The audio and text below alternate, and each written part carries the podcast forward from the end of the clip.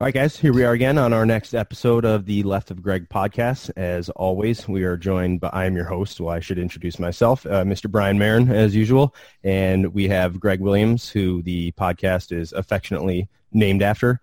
Uh, with us today, again, we have uh, Will Atkinson, a super, super smart guy, former instructor of this program, has a wealth of knowledge and experience from a whole bunch of different areas, uh, and just a, just a good guy and uh, knows human behavior really well. And today we also have for the first time on Mr. Brian Shea. Brian, uh, him and I go way back, way, way back, uh, a uh, long time. We've been friends for a long time. He's got a ton, ton of experience uh, within government work, uh, outside government work, and just a, a, great, great, great intel analyst and, and, and wicked smart guy, as they say out on the East Coast. So thank you guys for uh, for joining us and having us here today. So we'll go ahead with that, with those uh, horrible, horrible introductions. We'll go ahead and get started. Yeah, and thank God for editing. You know? cool. Yeah. Too bad I'm not I'm not that, that very good at the editing part yet. So it's all going on there. But no, but Brian. I think one of the things that you can say, Brian, is that if anybody wants to know the background of the people that are on mm-hmm. any of the pods, they can go where? Where? Yeah, where they can go to the website arcadiacognerati.com. I'll post it on here with it, but you can jump right on there and find out all you want to know and, and some things that you didn't about us. So that's great. I, am gonna I'm gonna look tonight. So exactly. so today, so today I, I appreciate everybody. Uh, I appreciate everybody tuning in on such short notice. Uh, what prompted this is Brian and I were having a sidebar discussion on something that I think is hugely important, and that's uh, something that nobody wants to do. Nobody wants to go to a class on report writing. Everybody wants to, to you know, be using uh, uh, explosive entry and you know uh, two person shooters from an automobile while it's in you know uh, in flight yeah exactly coming out of the the, the transport yeah. you know what i'm saying before the before the, the the helos land and smoke is going nobody wants to talk about report writing but the fact of the matter is that for uh, left of the next bank follow up for prosecution uh, for insurance purposes for so many uh, a panacea other things that it's essential for. And and Brian, I think one of the things that brought it up is uh, Brian and I had a companion discussion about a salute report, and the salute report, and I can't talk talk about the the place in theater, but a, a salute report. Each one of the letters means something, so you can remember size, activity, location, unit, those type of things. Now, the problem is that when the person that was trained in the salute report went forward as a forward observer, that person transmitted information back to another element, and that element got the idea that the size of the unit was immense, when what they actually transmitted was a vehicle and a couple of guys. Now, that might not seem like a big thing, but in combat where you have a resource deficit environment and you've got commanders that had to lift up people that were doing other jobs to come over and now air uh-huh. assets and you got a JTAC that's headed that way and all that other stuff. It was probably tens of millions of dollars for a mistake on the radio when a person got a salute report wrong and filled in the wrong column. Now, that's just an example to get your head in the game. But the idea is we've all seen those. And so what do we do? What do we do to talk about it? Well, we bring four of the smartest people, well, three and me, uh, that I've ever met. Uh, I'm here virtually uh, only for my weight. I think that's what it is. So, uh, but uh, uh, we bring a bunch of smart people together so we can have a discussion about it. Brian, I, I've done three bold quests. The whole goal of bold quest was to be able to make sure that the information that comes to the units prevents green on blue, blue on blue, those type of things, and just this type of salute report mistake. And you got an analyst on the board. You got Teach, who was there for two of those bold quests and a bunch of other uh, training that we did and Brian as a, a Marine Scout sniper and a, instructor trainer for this skill, I think we've got a perfect board to discuss that. And I, will throw this final thing out there for everybody to chomp on. One of the ONR, the Office of Naval Research, comments was that the information was significantly better in people that were trained in our skill set than just an average person or a person trained at a military academy or police academy because they were able to utilize the human behavior based threat prediction and analysis architecture I built to put their words in a way that it made sense to a person on the other end of a radio or, or reading it six months later at a trial. Did yeah, that help, Brian?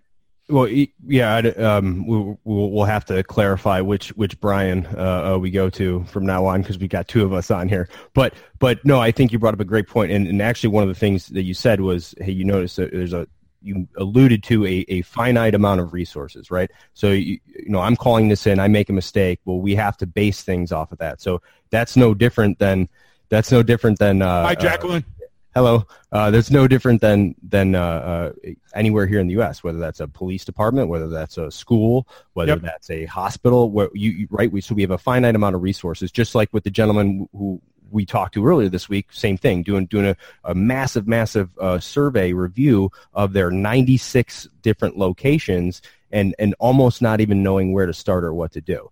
So right. and and we have a finite amount of resources. So how do we get better just at you utilizing what we already have right now okay well what's the what's the one common factor that we can get into there hey maybe your organization has the best you know cameras uh, your organization has the best this but but you know if we, we don't we don't necessarily need that technology. If we just have people that are already there that have the tacit knowledge of the location you know informed in a skill set where they can go oh, okay this is what i'm seeing.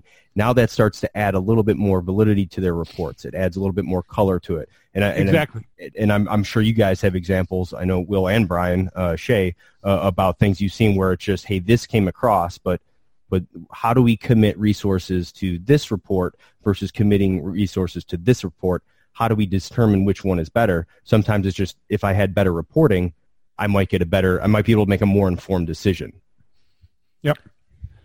So first of all, um, when when you're talking about allocating our resources, um, there's what you're talking about is covering the seams and gaps anywhere you have, like seams and gaps in the battle space, and we all know that's where bad guys like to hide. So it's hard enough to cover them as is with your geometries of com, intel, optics, whatever you're utilizing at that time.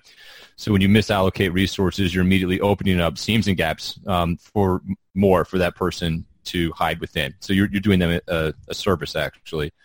And, and secondly, you're not giving yourself the, the gift of time with this effective and efficient communication. If everyone comes to the meeting with all the same language, you can start the meeting a lot quicker. And you don't have to sit around and go, hey, uh, that guy with that thing, and what do you mean with that, and what are you talking about? So time can be a precious commodity, um, and, and, we all know that. So once you get everyone on the on the same page as quickly as possible, whether it's through a common scientifically vetted language, um, you can start cutting down seams and gaps instead of creating them by allocating resources to a, a language that's already predetermined that to be effective for your units. Teach, I would add to that the gift of time and distance. Um, uh, discovery learning is no way to find out about a situation as a copper or as a triage nurse or as a, a parent coming to the school to pick up your kid and all of a sudden the kid's not where you left them Okay, discovery learning means you got to skin your knee every gosh damn time something happens, and that's not good enough. The idea of the gift of time and distance is you don't have to have two combatants wearing 16 ounce gloves in a dark room uh, and circling around till they find information. That's not the way to go. What what it is is every baseline uh, needs to be built and the granularity and the fidelity in that baseline comes from information comes from your five senses comes from your receptors that are out on the ground and somebody has to collate that. Somebody has to put that together into a message. And and the people like brian shea are the people either gathering or they're putting that together or they're disseminating that. So brian how how do skills like this assist you uh, uh, or go the opposite way, why are these skills necessary? Because they, they weren't around before. Um, to be honest, the, the other aspect to it that I think is really critical is, um, you know, one of the guys I work with was kind of asking me like, so how are you, you know, kind of picking this stuff, this, this information, this data up kind of relatively quick, considering I'm technically a civilian and technically first time in law enforcement, right? And my answer, I had to take a kind of little bit of a brief pause. The, the answer I came up with was data talks to me. The information speaks. Every report is actually a living, breathing document too. And so the totality of all these reports, um, you know, case reports in law enforcement or, um, you know, um, kind of source reporting in the intelligence community, it all says something, right? And so that's the, I think that's kind of also what you're discussing a little bit of is when you're writing a report, it's three dimensional. It's a piece of paper gets emailed out or put through your you know CRM system or your um, case management system, whatever the case might be. And the people who get it, the end user or the end users, there might be a chain of them. The language and the descriptors are critically important. And it's actually like, I don't know how many times I have actually come across like 50, 100 reports, almost sometimes not being um, overly dramatic with that number and I would just take phrases from like 15 or 20 of them. And that's how all of that document, all those documents come together, right? Right. It's that there's a link. And well, I think that's a really important thing is that it's, you know, I kind of lean in. I love to lean in. Um, and when you do that, you get a little bit dangerous too. Um, but it's what is the what does the actual information tell you? and then that kind of helps to regurgitate that kind of that baseline up towards the either to the beat the beat cop the um, the operators in the field or the command staff. And you know there's different levels of information that you're going to put to the command staff versus you know the the, the guys on the beat or the the operators and whatnot. Um, and so it's that feeling. It's that really I, I do i do believe that every and this is what kind of why i love to read is every written document if it's not written like it's a living, breathing document, it's crap. Right. And I, want you to go back to that. I, I yeah, want to touch yeah, yeah, on. Go, let, go ahead, let Get, sorry. Yeah. Let, no, let me get a square here real quick. And sorry about the phone call. I'm at the office and uh, I, am flashing and blinking, so somebody needs something. Uh, but listen, there's a legal uh, obligation, no matter what you do, that if you're going to write a report and it's uh, uh, subsequently going to become a testimony of some sort, sure. whether you're an insurance investigator or a, you work at a hospital or you're a teacher trying to document a, a, a in, in, in a case of bullying in school, one, there's a thing called the four corners of the document. And if the information that occurred isn't found in the four corners of that document subsequent when you go out and you're being an investigator testifying, you can't testify to it later. You can't say, oh, by the way, this happened, and I want to say, oh, well, if it was important enough for you to say it now, it should have been important enough for you to put it in a report. The second part of that is that uh, Title 42, Section 1983 capers are about uh, uh, negligence. If you don't educate yourself, if you're negligent, if your reporting falls short, not only can you be held liable for that and, and you're acting under the color of law if you're testifying to something or you're putting it down in words, even if it's on a napkin, even if it's a, a personal note that's written in your diary, it's going to come out at trial. So you better get yourself some training and education to understand why it's important. What I like is Brian Shea is telling us, hey, listen, I'm holding the palette and I got this big white sheet that's as big as a semi, and I've got to take your reports and come up with a beautiful painting out of those reports yeah. that everybody can read and understand. But, mm-hmm. but, but that's not all there is. There's a legal standard that has to be met about information processing. Well, and that, and that's so the one I'll, I'll put it to this this way because actually Eric just brought it up when we were, we were speaking earlier. But what, what you just said, I have this canvas and I, I gotta I gotta Bob Ross this right. I gotta I gotta give you the portrait here. I gotta do the last two brush strokes and make it all look amazing. Uh, so so maybe just because of I know uh, myself, Greg, and, and Will, and our experience with the program and human behavior that we teach, that that Brian Shea hasn't had any of it, but but over conversation, just him reading is like this is this is incredible. So yeah. so I'll I'll put it to to Brian and you, Greg. So, so Brian, if you can give, what are some what are some of the issues that you've seen? Meaning, okay, man, I, I, wish this report had more of this, or or what are those common themes that are generally missing? And and you can maybe you could give some examples or or uh, a story of one particular one. Doesn't matter, whatever you have, and then and then I'll throw that back to you, Greg, where you could respond and say, well, look, a common lexicon of of this likely would have helped in that scenario, likely would have helped in that in that situation. I don't know, Brian, if you if you have something or or or some type of common things that you've seen where you're going, uh, he didn't really put this in, or maybe he wasn't clear about this because everyone's experiences are a little bit different. How we articulate things can be a little bit different. Yeah, and I, I think um, one of the biggest gaps that I've always found was the lack of articulating detail in the narrative. And detail um, depending on what because you know I, I, come from on both the federal side now and the, the local side. Um, as Greg pointed out, there's um, everything is discoverable discoverable now, so that has a different onus versus on the other end where that is still true, but it was used in a different method, right? Um, it's that articulating the detail consistently has always been the gap. It's that the you know let, us just say for example like an offender was using a revolver in a um, in a robbery, and the person kept their trigger finger underneath the um, the guard right on the on the handle and was moving the weapon left and right, left and right hand. So very ambidextrous, right? That was actually in a report, and that was great because we also had some then video, and it's it could kind of lead you to one or two things. One being this guy's really, really trying to be careful to keep his finger away from the trigger to not turn a robbery into a robbery homicide, or the gun is bullshit. it's actually not a real one, or it's a replica, right? And there's you know, I think we're beginning to lean towards maybe there's more of a replica than a real. Um, but again, it was actually written that the the officer who wrote the report was saying that he was jostling the weapon very quickly between left and right hand.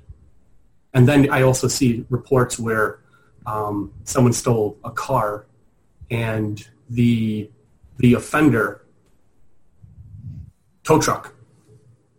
Period there's I you know it's kind of one of those like I have a list of groups that I could pin it to, but I can't use that now. And so that's you know that body of evidence that you kind of slowly put that mosaic together on the wall, right? It's those details. You know, a black car is not good enough. A black truck is not good enough. You know, what what did the guy actually look like? like white. It's and it's not just height and weight, which we get often. It's what else about it? What was distinctive? Mm-mm. And I think that also kind of talks to the, like the the uh, the population writ large. Um, you know, Greg Ryan have mentioned this many times from the other podcasts and uh, Marren and I's conversations in the in the past. Like people don't know what they don't know, and then it just kind of hurts us because it's that, again it's that it's that rolling up of information, which then you get that oh hell, look at this now. You know, it's like four, six months down the road when it's just like, actually, it's been in front of us the whole time, but this, these details now put together say like, hey, with our limited resources, this is now a Pride 2 versus a not even on the map before, right? And, and Marren, I think we need to, to put that in a frame too. Let's yeah. look at things from both sides of the issue. And I, will mm-hmm. give you a caper uh, uh, Atkinson and I were involved in uh, teacher has a, a, long, rich history in law enforcement as well on both sides, as a matter of fact. And uh, so uh, Teach and I were working a uh, OCDF case, uh, drug caper. I can't go into uh, specifics, but it was multi-jurisdictional and it was multi-geographical.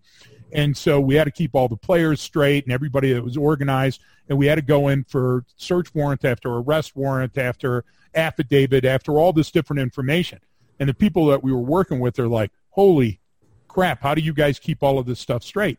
Your information architecture and your intelligence architecture has to be sound or it's going to fail and it's going to fail when you're testifying or when you're prosecuting. And I'll give you an example of what Brian Shea said. Brian Shea said, this fidelity filled report is better than this one. Well, I'll tell you this. If you're writing an affidavit and the affidavit starts out, I am a sworn police officer in full uniform driving a fully marked scout car on a sunny Sunday afternoon when I observed in front of me a brown uh, Seville that pulled into the driveway of a single-story ranch-style home facing front door facing north and west. What I'm doing there is not only giving my intel guy the information he needs.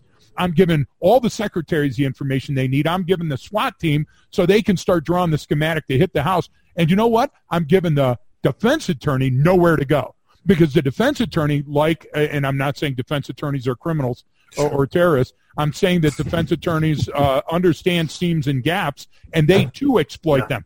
So right. you give me a crappy report, and a defense attorney is going to eat it up. You got to be able to shine. Yeah, exactly. You got to be able to shine light on it. Now, now we could go to one extreme and talk about the uh, famous caper that we taught at the academies uh, and it was a great caper, and it was a homicide, and uh, it was about hiding something in a Virginia. And the defense attorney got up because the term that they were looking for was a vagina, and the officer didn't know the difference. And it wasn't spell check. It was back when we used to have to hand jam everything. And so sadly, what happened is they called the uh, police officer up on the stand, and they had the report blown up, huge, and they said, hey, could you read this line right here? And they read the line And then they turned and they said, hey, listen, if you don't know the difference between this or this, how can I trust you to know the difference between this and this? It doesn't have to fit because the defense attorney will eat you up on your details. And that goes for insurance, that goes for medical, that goes for schools. When we're talking about reporting, the architecture is either sound and you have a common lexicon so everybody's on the same sheet or you're going to fail. Teacher, mm-hmm. remember to caper. You know, I do. And, but I think you're also, we're touching on like some some high points, but we need to even go to a more basic level. It's that no one wants to write a bad report. Like no one has right. goes and says, yeah. "I intentionally want to write a bad right. report to get myself in a trick bag." Because yeah. the first thing I started telling people is like, anytime you say something or write something, imagine these two words after it: "Your honor." And, and if it doesn't meet that standard, then it's not the standard where it needs to be. So no one wants to not have a, a, report with details. Sometimes they just don't know what the details are. No one wants to have a report that doesn't have that rich texture, but sometimes they don't have the language to give it that rich texture, so they shy away from it.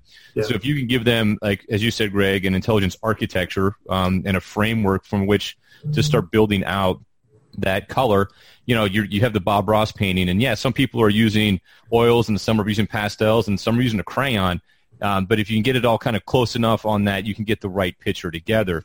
And, That's a, architecture. Architecture also means that everybody is playing together. A football team doesn't have just a, a quarterback. Every single person is playing a role out there on the field. So uh, when when uh, Teach and I were together, we did a, a caper with Shelley in Detroit, and so you got to see uh, both sides. You got to see a Colorado, you got to see a, a Texas, and you got to see a Michigan way of handling the same caper. And the idea was that there were still people, we call them Neanderthals in cop work, there were still people that were saying, saw felon, arrested same. And that was the report that you're getting. yeah. You get what I'm trying to say? The next, yeah. the next thing is a flipping booking sheet. And so we got to go out and you've got to try to resurrect. You got to clear, boom. You got to try to resurrect the caper when the person that gave the information had everything at their fingertips, but they didn't understand just how important it was. Everything matters. And and you you guys all touched on it. So my perspective, just listening to, to Greg and Brian about about the the, the law enforcement uh, reports, because I mean I I my law enforcement experience comes from being on the other side of it. Uh, yeah, but, saw felon arrested, yeah. same. yeah, exactly. So I was that saw cop ran from. yeah, yeah. So my report would say saw cop ran from cop. But uh, but you know what you guys are talking about too is is one uh, you're you know both examples of a report like there was a great one with how you figured that out of a guy who constantly switches hands with with, with a pistol well well yep. anyone here who's ever carried a weapon or carried a gun or shot a lot knows that's kind of unusual behavior. The one there you don't unless you're either super super super highly trained that you can do that or you've got like no training at all. It's it's the, the only two uh, you know courses of action for for that type of behavior. And so what what he said was okay that one little thing, and what you guys all touched on here was exactly that is the is that pocket lint that, that we would call it right. That's a tiny little detail that that that cracks everything open that we don't see as is necessarily important because we don't always attribute value to that and and then you, what you guys also too with with a common lexicon or or with report writing is is not just how to write but but instead of what do I look for, it's just, well, how do I look? How do I look for things in my environment? How do I find that pocket lint? How do I know to look for for mm-hmm. that behavior versus well, sure. he was this tall and he was wearing this colored shirt and he had a, a, tattoo right here, which are all important for identification purposes. But to give that overall picture, to be able to articulate every little event at the scene, I, I think that that's kind of what you were all talking about. Right. Let me give you a quick point in, in documentary evidence from a school standpoint that just happened in Denver, Colorado. Uh, so a teacher uh, has been arrested. You get the internet, you get the news, look it up. Teacher was arrested for uh, allegedly uh, sex with an underage student. So there's two things: there's the the sex act and in a position of trust. So a lot of bad things happening there. But here's what's going on in the news: two supervisors to that teacher knew about it a year before. And what they did is they took some notes and they said, let's see if it'll resolve itself. We're not sure the credibility. They didn't go to law enforcement immediately, and I'm paraphrasing, but it's close enough.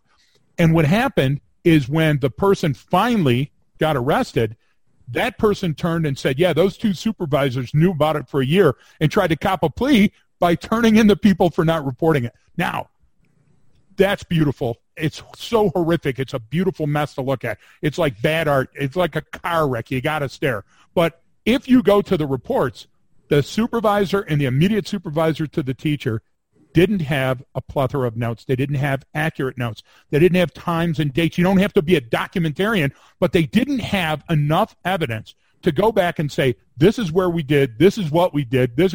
So they didn't meet the standard. And when you fail to meet a standard, listen, if you're going to go out there and you're going to try to write a report, if you're going to try to have a small business, if you're going to try to, to counsel or interview somebody and you don't have training, you're going to make a mistake. Training and education are the key to not getting out there on that slippery slope. Right. No, and I think that's an important part. Of you just just continuing on that schools, and that's why I put that up on the up on the website of the Arapahoe County shooting, right? With with Karl Pierson, Exactly. right? You, it's so blatantly obvious. You know, after you know, hey, once the investigation goes, you can read the report. We have a link on there on the website, but but you look at the pre-event indicators on that timeline from from you know when years before leading up uh, to the actual event of him coming up and killing that girl and shooting up the school and trying to kill more and try and do more. You just highly unorganized plan, but but that all those coming up and, and not only that is they're all they're all doing what they're all escalating each one of those events Certainly. slowly escalates and slowly escalates and now it all takes is someone if someone's sitting there documenting that and, and writing that down going well boy, hey, it doesn't take a, a, a you know a, a rocket surgeon to see where this thing is going, right? You Yep. as a, as that behavior escalates, it, it's only going one direction. It's not that staying the same. That oh, he's always late, but but that's about it, or he always has this issue, but that's about it. But you're not going to know if somebody doesn't put it into the system. So if we were, if, if I was going to talk to a parent, I would say document things. When you go, if a person says this is a behavioral issue, or if the school says this, keep those documents because you cannot testify to what you don't have. You cannot testify that I thought, uh, objection, Your Honor, hearsay. You have to actually have that document with you. And the same thing that Brian Shea has to do by, by going out there and cherry picking the right information to make a compelling case. He shouldn't have to work that hard. Brian should be dealing with professionals that make his job easier. And Brian, I would, sh- I I would uh, venture to say that's not always the case. No.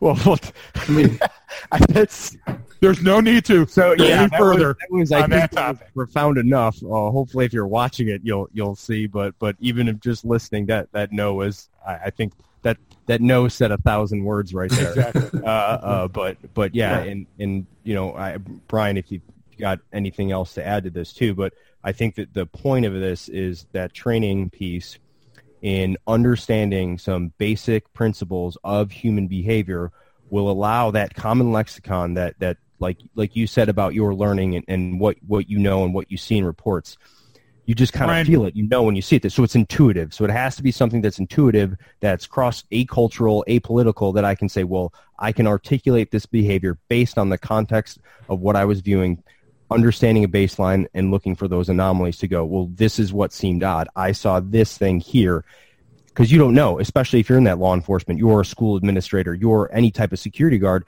you don't know what seven other people have already reported or seen. So if you don't say anything, that's never going to make it into there. Marren, there's a cold case that's been around for a long time. It's got to be 15 years old now. And uh, it was an arson homicide mixed to destroy the evidence. Uh, the person that was the suspect is a former uh, fireman or uh, chief of the fire department, but he was high up in there, and nobody could get anything on him. He did he did an incredible job of killing his uh, his wife and covering up all the evidence. And many years later, a cold case team went and they looked at the evidence. And there was a very brief description in one of the reports and nobody really put a, a magnifying glass on. Nobody put the laser focus on. And it was the position of the husband's car parked at the house. And they had photos from all these other events where the husband parked right up against the garage of the house. Garage was too filled to pull the car in. But on this morning, when this natural occurrence of a fire happened, his car was pulled well back from the garage, 35 feet from the garage. Who would have known? Who would have guessed? Hey, this this night I have to pull my car this far away from where the origin of the fire was. And that was suspicious enough to get a jury to take a look, and the grand jury says, hey, let's get the ball rolling again. If you don't put the information in the four corners of the document, it's not going to happen. And if you don't know what you're doing, you need a guide. You need a mentor. You need somebody to help. I would would say also when you, when we were talking about this, be aware of your own human behavior. um, when you are doing your reports because you know outlines and templates are very helpful for organizing your thoughts.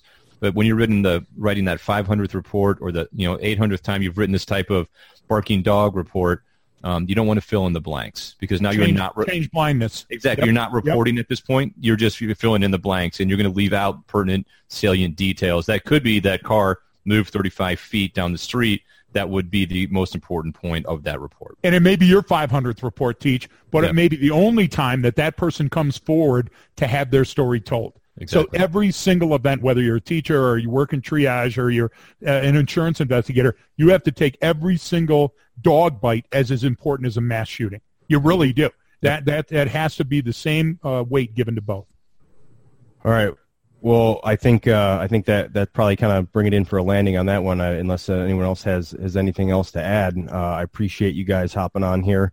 And uh, you know, once again, you guys can anyone listening can go to the website www.arcadiacognerati.com. I'll post it; it'll be on here, and can find out more information. Can find out more about us. Can contact us through there.